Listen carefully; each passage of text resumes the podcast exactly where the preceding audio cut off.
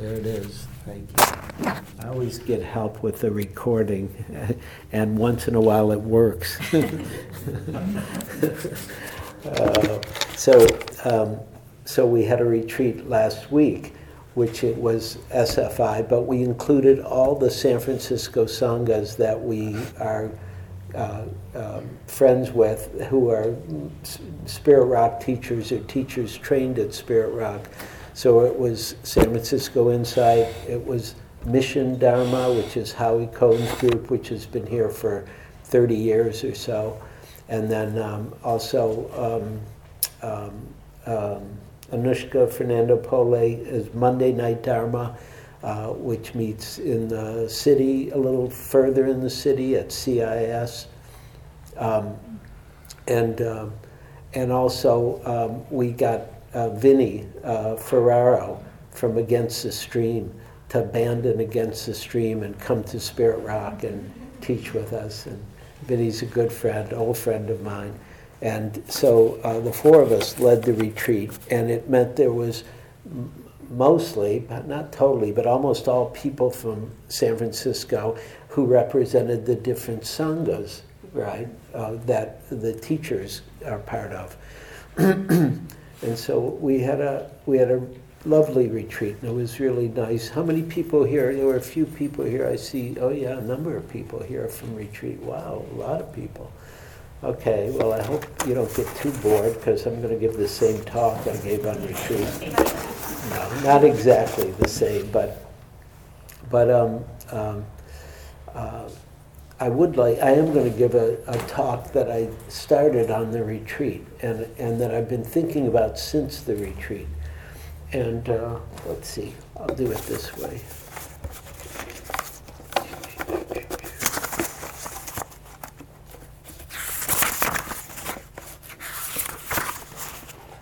I'm going to read you a sutta from the Buddha. And here's his sutta.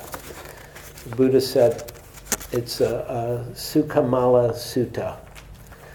He said, practitioners, meaning monks, nuns, lay people. He says, I lived in refinement, in utmost refinement, total refinement. My father even had lotus ponds made in our palace, one where red lotuses bloomed, one where white lotuses bloomed, one where blue lotuses bloomed, all for my sake. So, so just to give you context, the Buddha's talking to his followers and he's telling them very personally about his life, about what happened to him and what his life was like.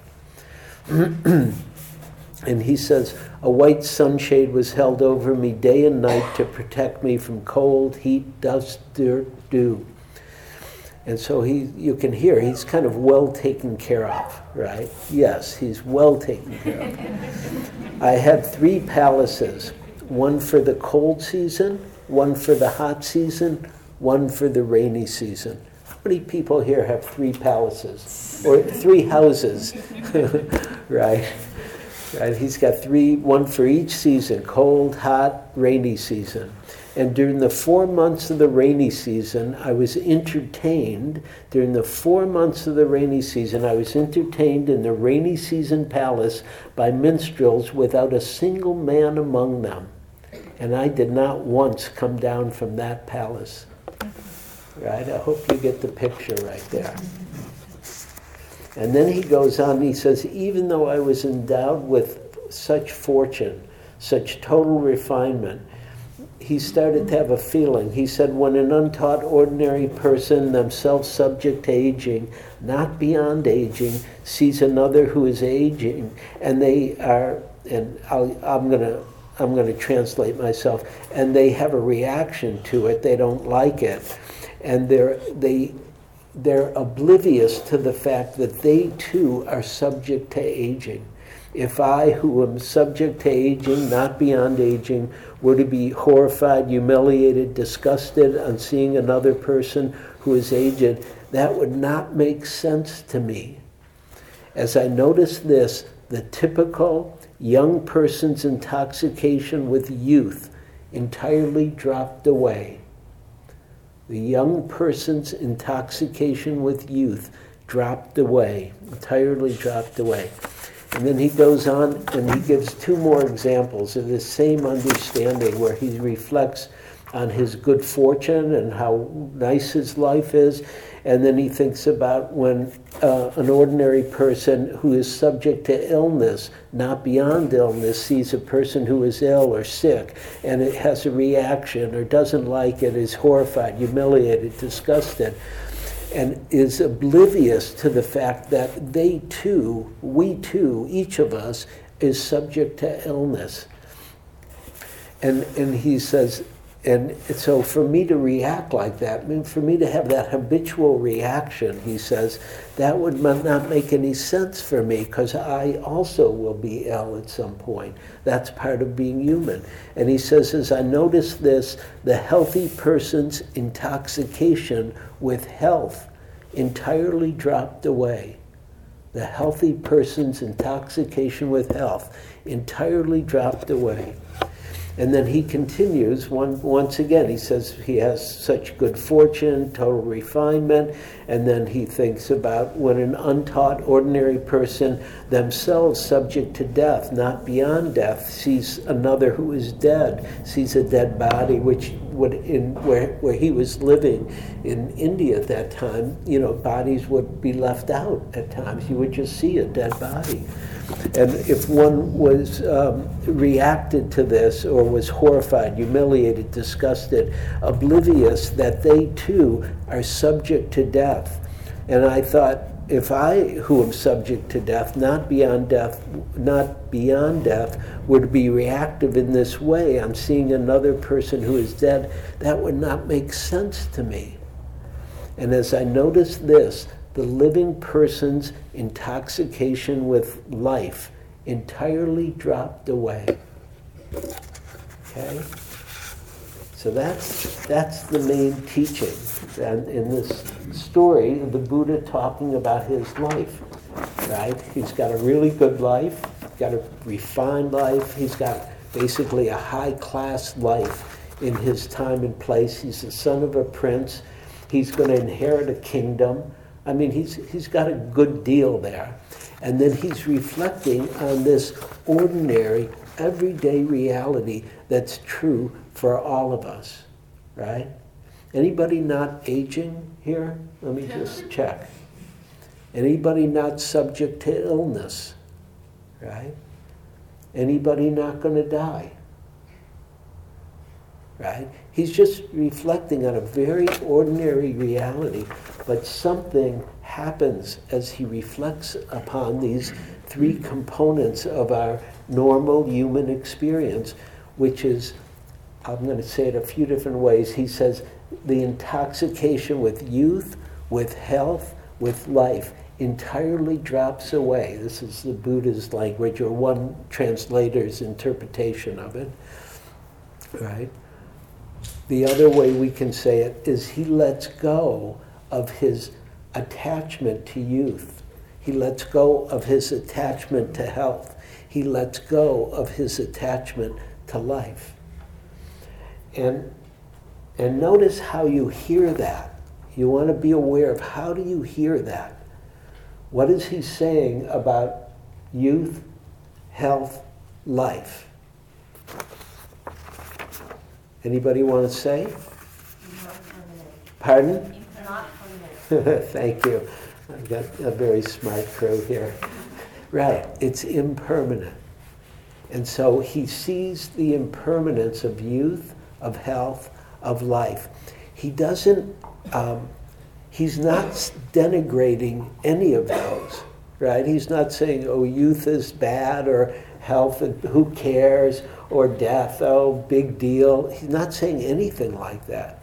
Or he's not saying anything like, oh, it's not nice to be young, or it's not great to be healthy. He doesn't say that. Or that life is not a good thing. He doesn't say anything like that. He just loses his intoxication with it. He starts to land in the truth of the way things are, in a way that most of us, and I'll include myself, are not used to landing in the truth of the way things are fully, completely, and giving ourselves to that reality in the way that happened for the Buddha right here, where he started to see, or he's, it just happened, really. He didn't do it, right? It just happened as he reflected with his presence. He started to let go of these identifications with youth, identification with health, identification with life. And it is, as was said, it's part of the a bigger understanding that Buddhism emphasizes, which are called the three characteristics of life, the three characteristics of the Dharma, of reality. And the three characteristics are that everything is impermanent. All conditioned reality is impermanent. Everybody got that? Anybody not got that? Let me, and I'm always happy to hear when I'm wrong about something, right? So it's impermanent. That's one of the characteristics of life. And it's not, in Buddhism, it's not said, none of it's bad. It's not a bad thing that it's not permanent. It's just the way things are. And when we come into harmony with the way things are, something happens for us the Dharma starts to reveal itself in us, as us. And so part of the part of what's being pointed at when we're talking about anicca or impermanence is that we are impermanent. Right? We are impermanent. The one who thinks they're here forever, sorry, it's not not going to happen. And even often we think it uh, unconsciously we think, oh yeah, I know everything's impermanent. But unconsciously we act as if everything is permanent. And that's an important piece we want to pay attention to because it points to some of our uh, lack of understanding fully.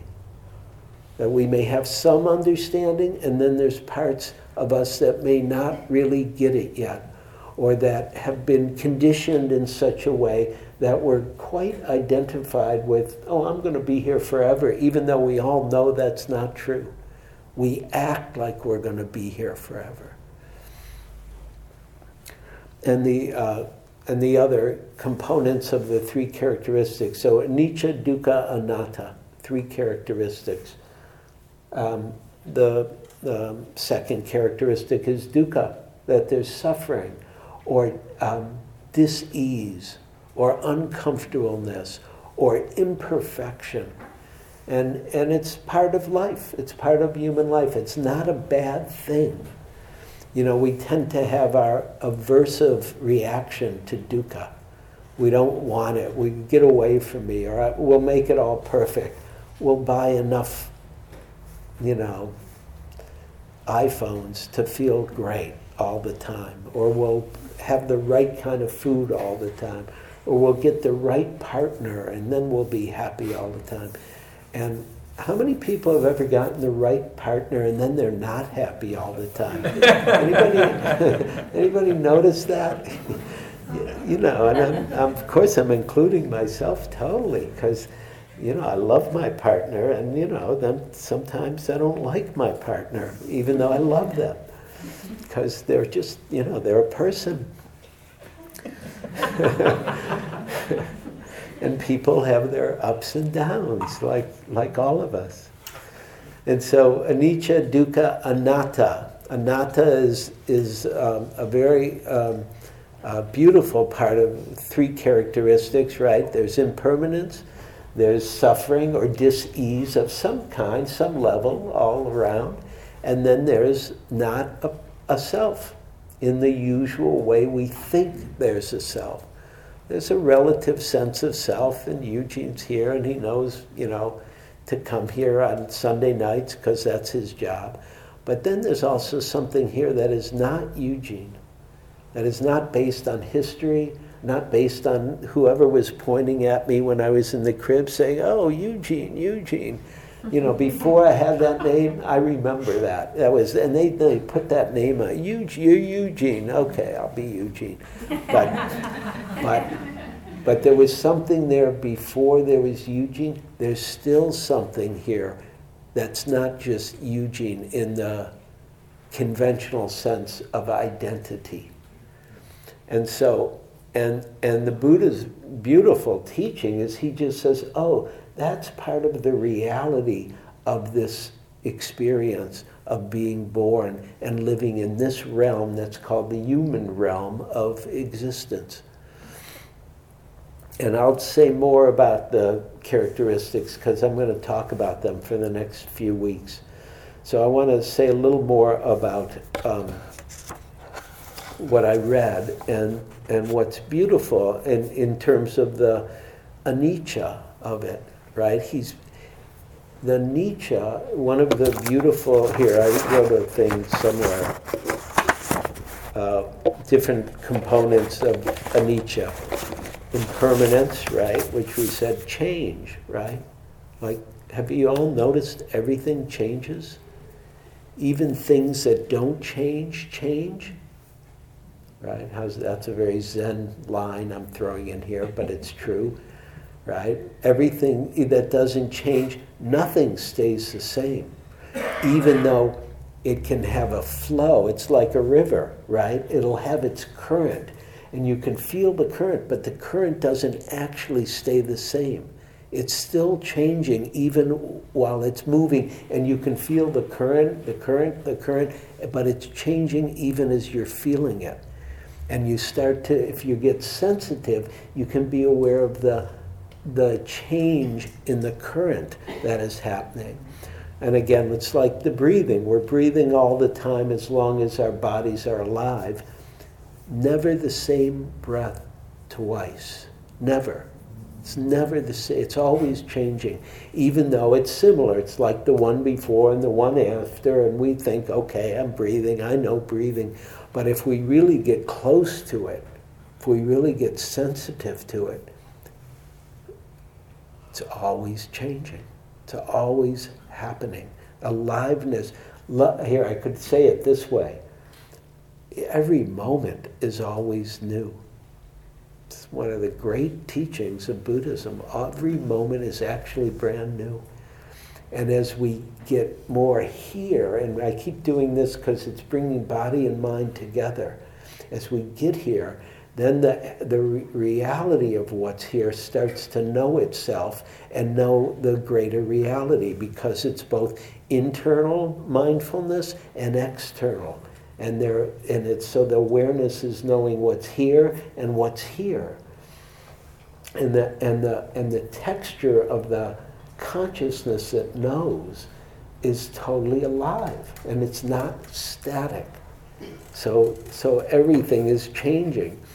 Remember the meditation tonight? Anybody remember that? Right? Right? Remember I said something when it I pointed out when it started? Right? Did you notice that it ended? Right? At the end, remember I rang the bell and the meditation ended. And then I said, now let's not end, even though it did end. Everything starts and stops, or starts and ends. And then there's a new moment. And that, that arising and passing is part of the, the current of anicca, of impermanence. Right? Even I, I, if I would have been a really great teacher, I would have said, okay, now the talk is starting. Right? The anicca talk is starting right? And then in about, you know, I don't know, five or ten minutes or whenever I stop talking, I could say, oh, the talk is stopping now, right? Because everything has a beginning and ending we can start to be aware of. And especially like we're just on retreat, so on retreat, there's nothing to do, right? Everybody know that? How many people here have never been on a meditation retreat? like for a week. So I'm great. Oh, great to see. Great. Well, I can. It's so cool because there's nothing to do, and it's radical in that way.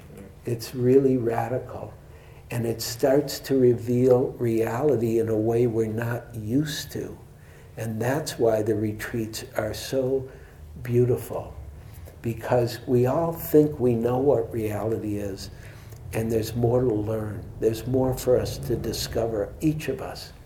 And it's why I love being on retreat, whether I'm sitting or whether I'm teaching, because I keep learning so much more. so, so the um, the impermanence, change, the coming and going of each moment, of each experience, whether it's sensations, thoughts, feelings, sounds, smells, tastes, touch, states of consciousness, everything does this. And it may it may start it may last for a while, it may last for, you know, I mean this talk could last for an hour if I really keep going. And, and you know, but it still it'll end. I, I can assure you. I've been mm-hmm. doing these talks 25, 30 years here, and they, they, they don't go forever. And even the 25, 30 years is not going to go forever, also, right? It's just here for a while, and then it changes. And so, part of what is really helpful about impermanence is we all, and it's not, well, I'll say it, what I think is one of the really helpful things about impermanence is we see we're not in control. And it's something that can be very disturbing because most of us want to be in control. It's a very normal human thing. We, we like to control our environment or our world or our this or our that. And we're not in control, right? It's all happening on its own, right? Reality is just happening on its own. And impermanence points us to that over and over again right? And, you know, I say this often, but it's it's a good good Dharma line, so I'll say it again. Uh, um, how many people remember when you were 16? How many people remember that? Remember, remember the, the best thing, the worst thing. Let's go for the worst. Remember the worst thing that happened when you were 16? Do you, anybody remember that? A couple, okay. A few people. How about the best thing? How many people remember the best? Okay. How many people don't remember much about 16? What? Great. Look, Those people are a little more in touch with how reality works. Meaning it was here, the best thing or the worst thing, it was here, and then it's gone. And, it, and then we might have memories, we might have ideas about it, we might still have re, uh, reactions to it. It may have impressed us or touched us very deeply, but it's, it's gone. And it was totally real, and it's still gone. And so each moment, each moment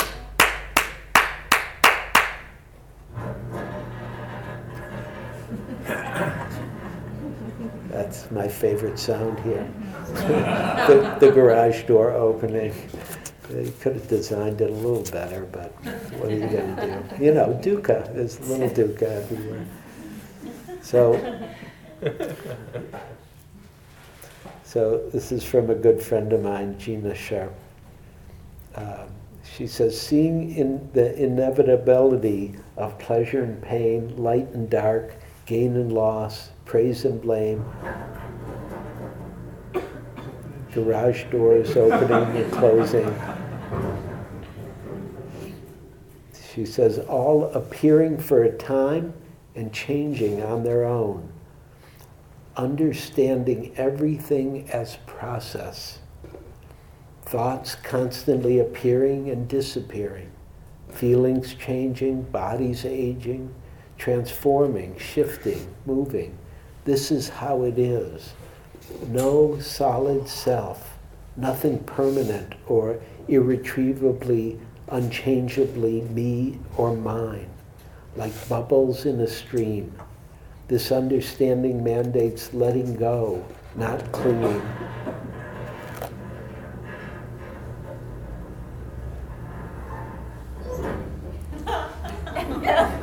This understanding mandates letting go, not clinging inwardly or outwardly.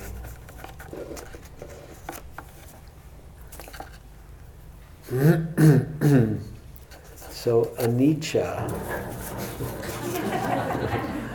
I'm clinging right now. I have to admit it. Uh, but happily, the, even the garage door starts and ends. You, you said it was the heater. Pardon? I thought you said it was the heater. No, no, that's not the heater. Other times I complain about the heater. That's the garage door. It's the garage.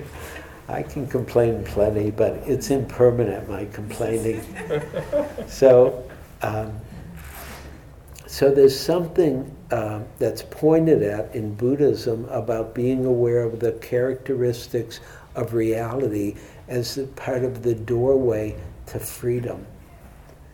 For the freedom for us to be ourselves fully, for, for us to begin to know ourselves fully, to discover ourselves fully, because we also are impermanent.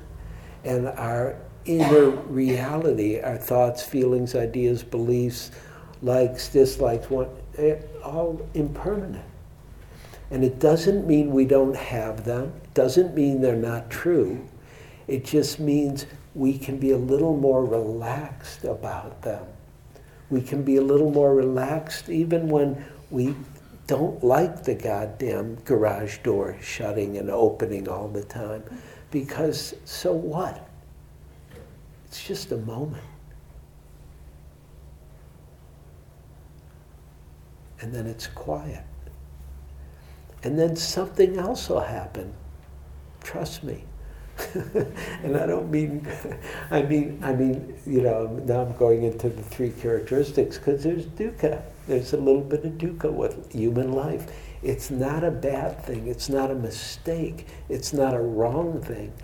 But when we start to see the characteristics of reality, instead of, we don't have to take them quite so personally even though at times it makes total sense to take them totally personally and know that they're not personal even when we're taking them totally personally. And I mean that very sincerely because I've been thinking a lot. One of the other things I hope to talk about more this year is our involvement in the world as part of Dharma practice. And I was reading. Um, a book that actually Gina Sharp recommended to me called uh, The Radical King. The Radical King. And it's about Martin Luther King. And it's by Cornel West. Mm-hmm. Yeah, he's cool. I like that gentleman very much. He is really bright, and he's a kind of no bullshit kind of guy, and I appreciate that kind of reality. And so I've been reading about Martin Luther King and his life in the 50s and bef- uh, before he was well known, what he was saying in his sermons. And one of the biggest influences I just read about was he started to learn, learn about um, Mahatma Gandhi. And it was so, inter- so interesting to hear him write and talk about Mahatma Gandhi and how, and the impact Gandhi had on him. Because he realizes, he, he's, he learns about what Gandhi did and how Gandhi basically liberated India from English rule by trusting his heart totally and trusting his love totally and not being afraid to go up against the biggest colonial ruler, maybe in the history of the of of the the world. I, I, I don't know if that's totally accurate, but in my limited understanding, England was a phenomenal colonial ruler, and and um, they had conquered India, which had millions and millions of people under their rule. And Gandhi was a law, had become a lawyer and had gone to England and was well received in England. And at some point he gets he goes to South Africa actually, and there he's treated like shit because of the racism of South Africa. And he starts to his radicalness starts to wake up, and his understanding that um, he needs to do something about the um, the injustice of the world, the prejudice that's in the world, that's part of the world. And so he responds, but he's, he's a very spiritual guy, and so he, he comes back to, um, um, uh, let's see, where am I, um, I don't want to confuse my stories totally, but he comes back and he um, uh, learns a lot about um, Mahatma Gandhi. And he, oh no, that's, it's Gandhi who went to South Africa. And, and he was the one who became radical there and then went back to India and he wanted to fight for the freedom of his people. Okay, so now I got so what he does, because he'd been a lawyer, and what he does is he gets rid of all his clothes and he just wears a loincloth and meaning what he's do what he does is he decides oh i don't want to live an upper class life anymore. I want to just live the way most of the people many of the people in india lived. And so he starts to just wear a loincloth and give up all his possessions. And he's quite radical gandhi in doing this. And and um, and then he just starts to protest non-violently. And that's that's his bottom line. He doesn't want to hurt anybody. He doesn't want to attack anybody, but he doesn't want to put up with the colonialism that's happening there and the prejudice and the, the control that's happening. And so, and Martin Luther King is totally inspired by Gandhi. In fact, he says, oh, he, he compares him a lot to Christ because Christ has a line, uh, something he said, where, oh yeah, follow me and then you will do more than I do. And Martin Luther King couldn't understand how Christ could say that. I mean, this is the Son of God, right? And he's saying, how, why would Christ say, oh, if you follow my lead, you can do more than I do, right, in your life. And then Martin Luther King starts to get it. He says, Oh, Gandhi was like Christ. This is Martin Luther King. It's not my quote, but it's what he said. And he sees, oh, that Gandhi does this amazing thing through his love and nonviolence and his heartfulness and his radical discipline. Also, Martin Luther King Jr. keeps talking about the discipline of Gandhi, that he's not afraid to be totally disciplined in order to achieve what he cares about. And so it's a beautiful, it's a beautiful story. It's a beautiful book. I highly recommend it. But it's also the same question for all of us, which is maybe the bottom line question is given that we're all impermanent, we're all only here for a short time, relatively, what do you want to do with your life? What would make your life meaningful? What would, what would satisfy your heart given you have, you know, 20, 30, 40, 50, 60, 70, 80, 90, 100 years? And that we live here together. And that mindfulness is not just internal, but it's both. What the Buddha talked about, what he wrote about, every time he taught about mindfulness, he talked about it internally and externally. How do we, how do we live mindfully in this world together? And so anicca is part of the nourishment for our waking up. That when we start to unplug from the conscious or unconscious belief that things are permanent or habitual or there's some kind of assumption that reality is going to be this way or always going to be this way or even the way we know reality is the total truth, that's really helpful practice. because I've seen it especially with what's going on in our country for the last, where are we?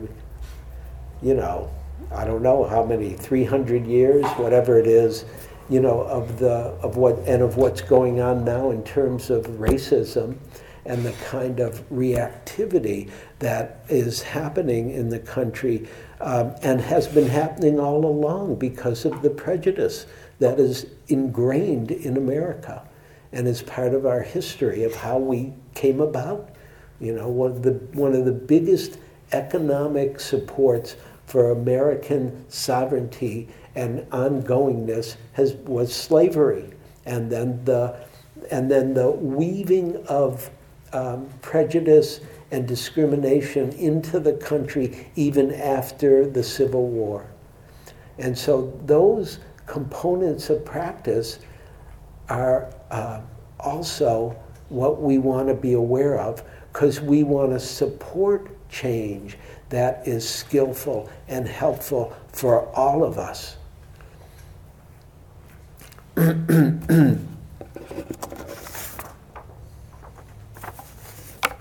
and so this understanding of impermanence works a few ways. We see that we are impermanent and that everything is impermanent and things change and that we can support the potential for positive change in ourselves and in our friends and in our families and in our communities and in our culture and in our political world and in our international world, right?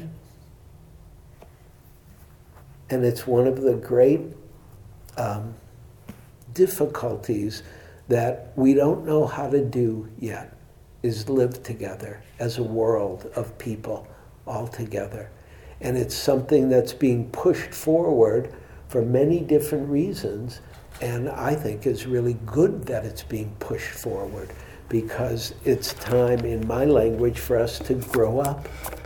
and then, and the joy of the Dharma or the pleasure of the Dharma, the goodness of the Dharma, um, is infinite in my understanding and in my experience. It's infinite. We don't know how good it could be because there's no limit to how free we could be. And I mean that for each of us. so I'll end the talk part, I'm ending the talk with a quote from the Buddha who said, when those who are wise, when those who are wise dwell in contemplation on the transient nature of the body, mind, heart, and of all conditioned existence, when those who are wise and dwell in contemplation on the transient nature of the body, heart, and mind, and of all conditioned existence, they experience joy and delight, seeing through to the inherently secure from the Dharmapada. So, uh, as you all know, I like to see, okay, that's what I had to say tonight. What do you have to say? Questions, comments, reactions, agreements, disagreements, all good. Please.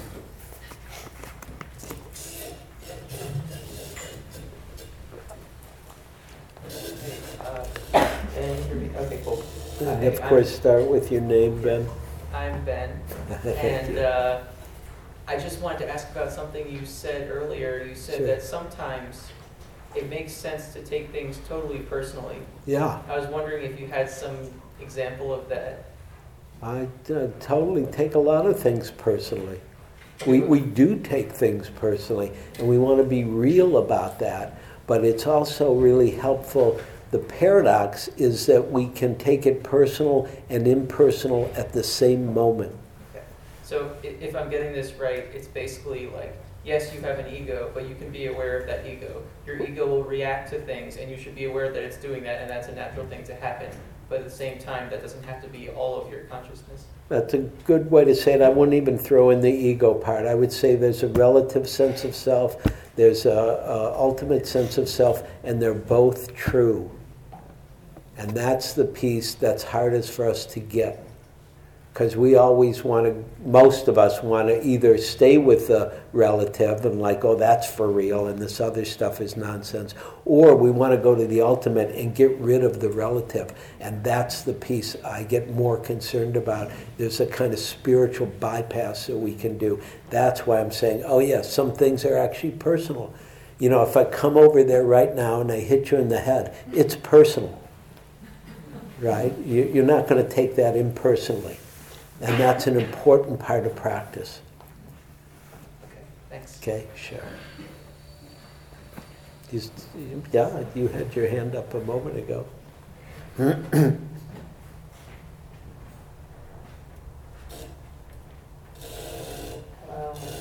I'm Marissa.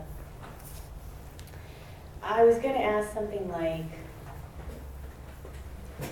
okay, well, I'm getting better with things like the garage door. Yeah, Feeling like more confident and safe, like around when an- anxiety comes up, like that things are gonna pass and change. uh-huh, But it's more like extended transitions, you know, like my mother is ill. Uh-huh, and it's getting really real, you uh-huh, know, and how to be with that extended transition. right. Or like, um, So, whoa, whoa, slow down, let, let me stay with you. So you're bringing up a really good point, an important point, which is extended transition. Your mother's ill, how old is your mother? she's 81. 81. She might not live more than 20 more years, right? Right? Or who knows, right? Could be shorter, right? You already know that. And that's good that you know that because it's true. None of us is going to live forever. So the way to work with the extended trans, trans um, Should I take this personally? you could. It's usually a little bit personal. You know, we're having a little something happen up there. Okay, okay. Um, so, yeah, yeah. So, um, but the only way you can work with the extended transition is one day at a time. Okay, well, here's to more complicated then. Please make it more complicated. In some ways, death is easier to accept Yes. than change. Like I come back, I find out my studio mate is moving out 30 days. hmm Oh, great, right? right. And part of my response was, you know, that's right. Life's gonna keep, life keeps happening. And Mhm. I felt sorry. Like, I just go back from retreat. I can't deal with all this reality. But like, haha, like reality. It is reality. so I'm just Yeah. saying, like, that's like, okay, now I have to take actions. I have to post it. Yeah, you do. You have to, yes, you have to be responsible. It's true. It's Even, a whole month. yeah, for a whole month, you have to be responsible. and it's true, and you don't have to like it. You can be pissed about it, you could be afraid of it, but you don't have to take it all so seriously because it'll change sooner or later. And you will take it serious. See, this is the paradox serious and not serious together. Because it is, life is serious, and the reason we take it seriously is because we care about it.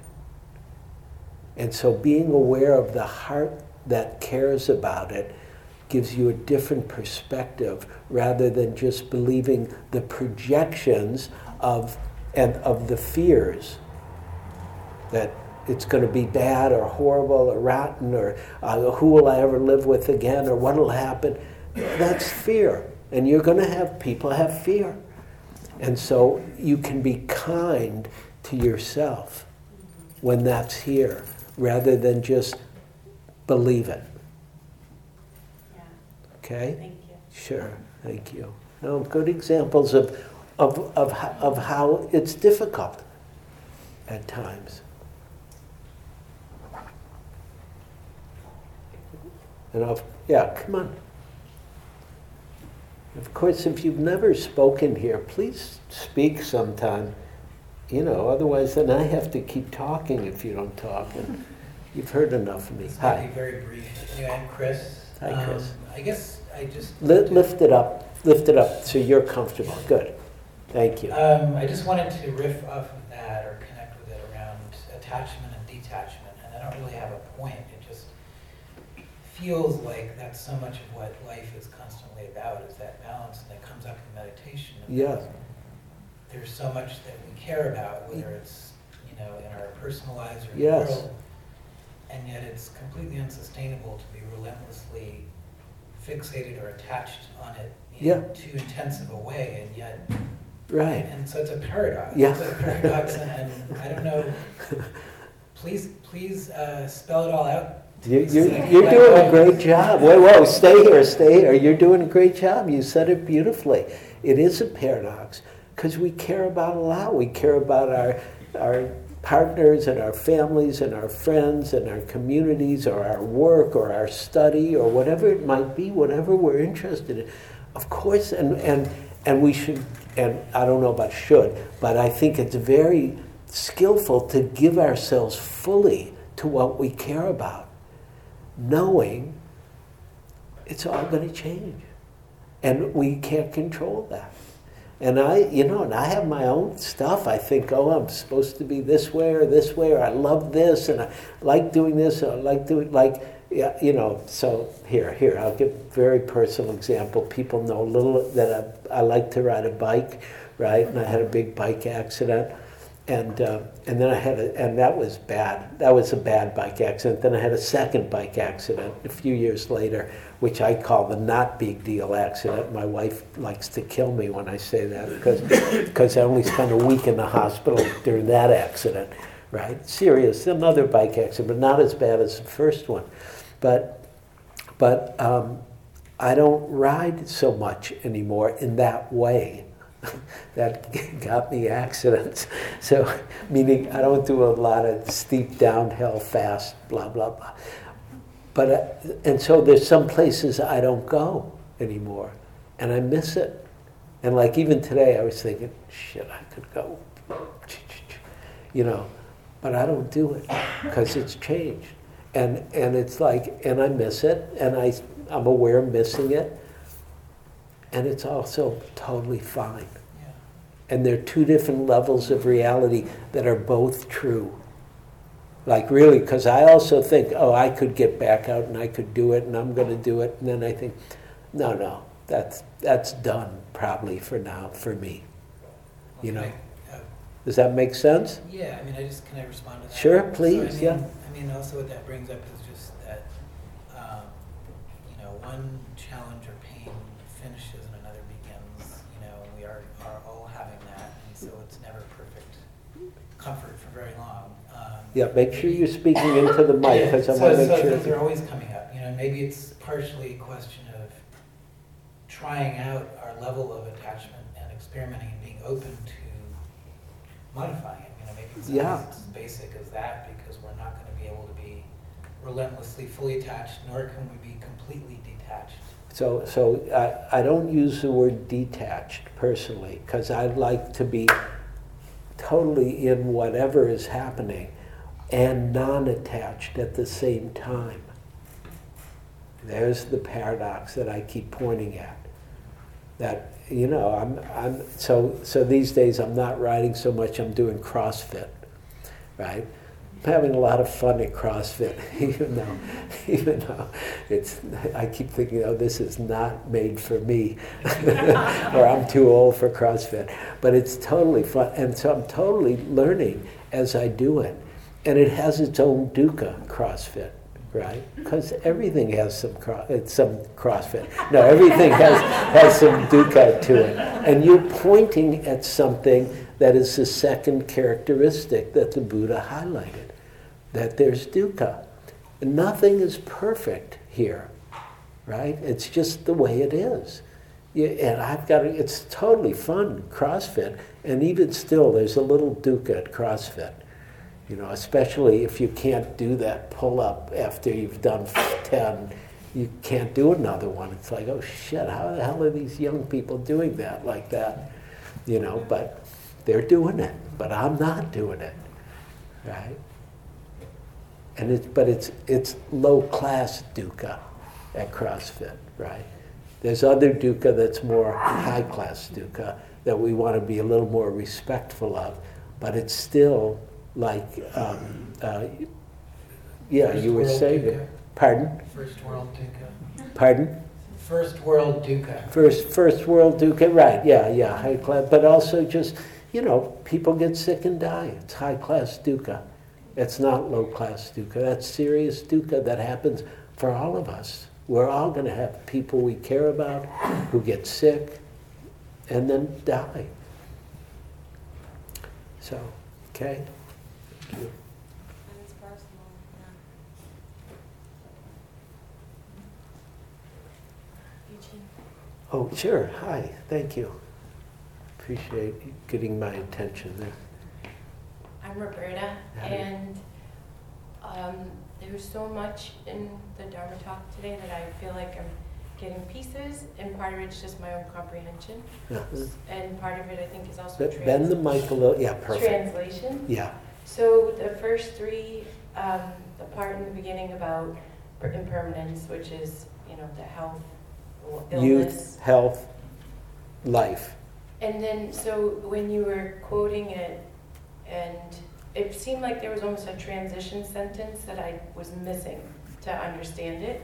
Okay, So, here I, if you're, is, where, yeah, you, you said, it was like the same thing for all three, yes, but was the key or element to losing intoxication, was the key to sit with it and be aware of it? Because like everybody here understands the fact that this, everything's impermanent, right, everything will change, nothing will last. right. But what is it that the Buddha is saying w- loses the intoxication? He, he doesn't say, he says, this is, he's, he does say, he says, here's what happened to me, is he reflects on himself, and he says, if I, who who am subject to a, aging, illness, death, right, not beyond aging, illness, death, were to react in this way, it would not make sense to me to have those reactions, like in seeing someone who is aging or someone who is ill or someone who is dead. And so he's just describing his interior process that happens for him. It may not happen for you the same way, it may not happen for me the same way, but as you start to contemplate it, you know, over time, a day, a week, a month, watch what happens right? You're not just, oh, you know it. No, you contemplate it. Like, look around here, and if you look around carefully, you can see, oh, everybody's aging. And like, I get to see people over and over. Not only that, they get to see me age, right? We're actually aging literally. Or, or that we can see, sometimes you see somebody, it doesn't matter what age they are, you can see their youth, right? and then you can see oh they're not they're not young but you can see the youth that was there right and of course you can look at, at anybody around here and see that they're going to die. And you could even guess in your mind you don't, don't tell them when, when do you think they're going to die? You know next week next year next month ne- 10 years. Because you because who knows how broad consciousness can be, really. And so, so there's a couple ways to start to play with it, or just to just impermanence, just that, just to see whatever is happening today, like even your question, it's almost done, right? Meaning we're having this little talk, and that's going to end and you can start so in other words the texture of what we're being pointed at starts to be felt or sensed not just thought about does that make sense and that is i think things get very interesting when we start to let our consciousness permeate even what we call a concept like impermanence because it's all alive right here. So, in, well, like really absorbing that everyone's going to die, um, and for me, as a child, I experienced death very closely at a very young age. Mhm. And so then I started to um, prepare myself for people dying Mhm. and just crying myself to sleep, wondering, you know, if they're gonna die, they're gonna die, they're gonna die.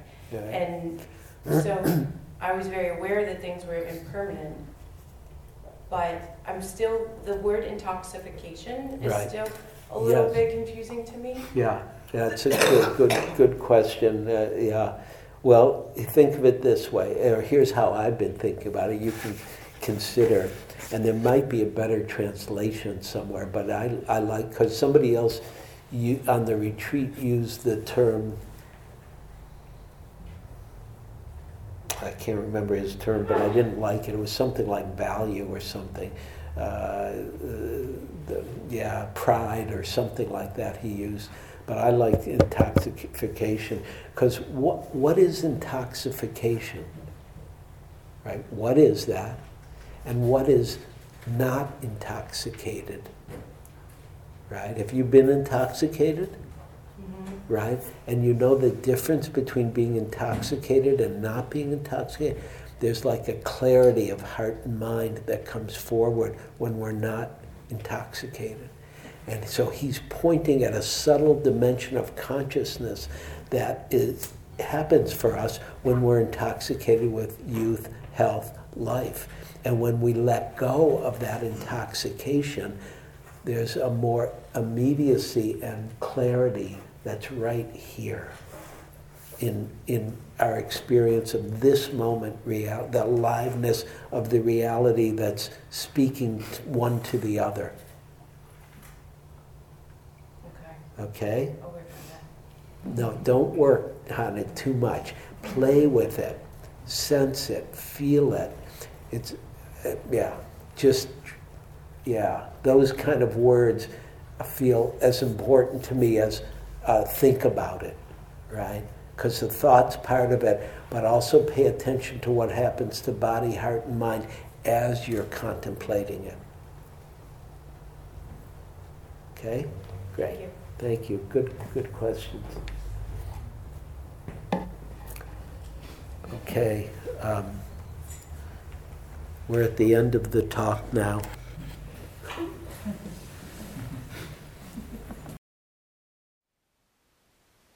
Thank you for listening. To learn how you can support the teachers and Dharma Seed, please visit dharmaseed.org slash donate.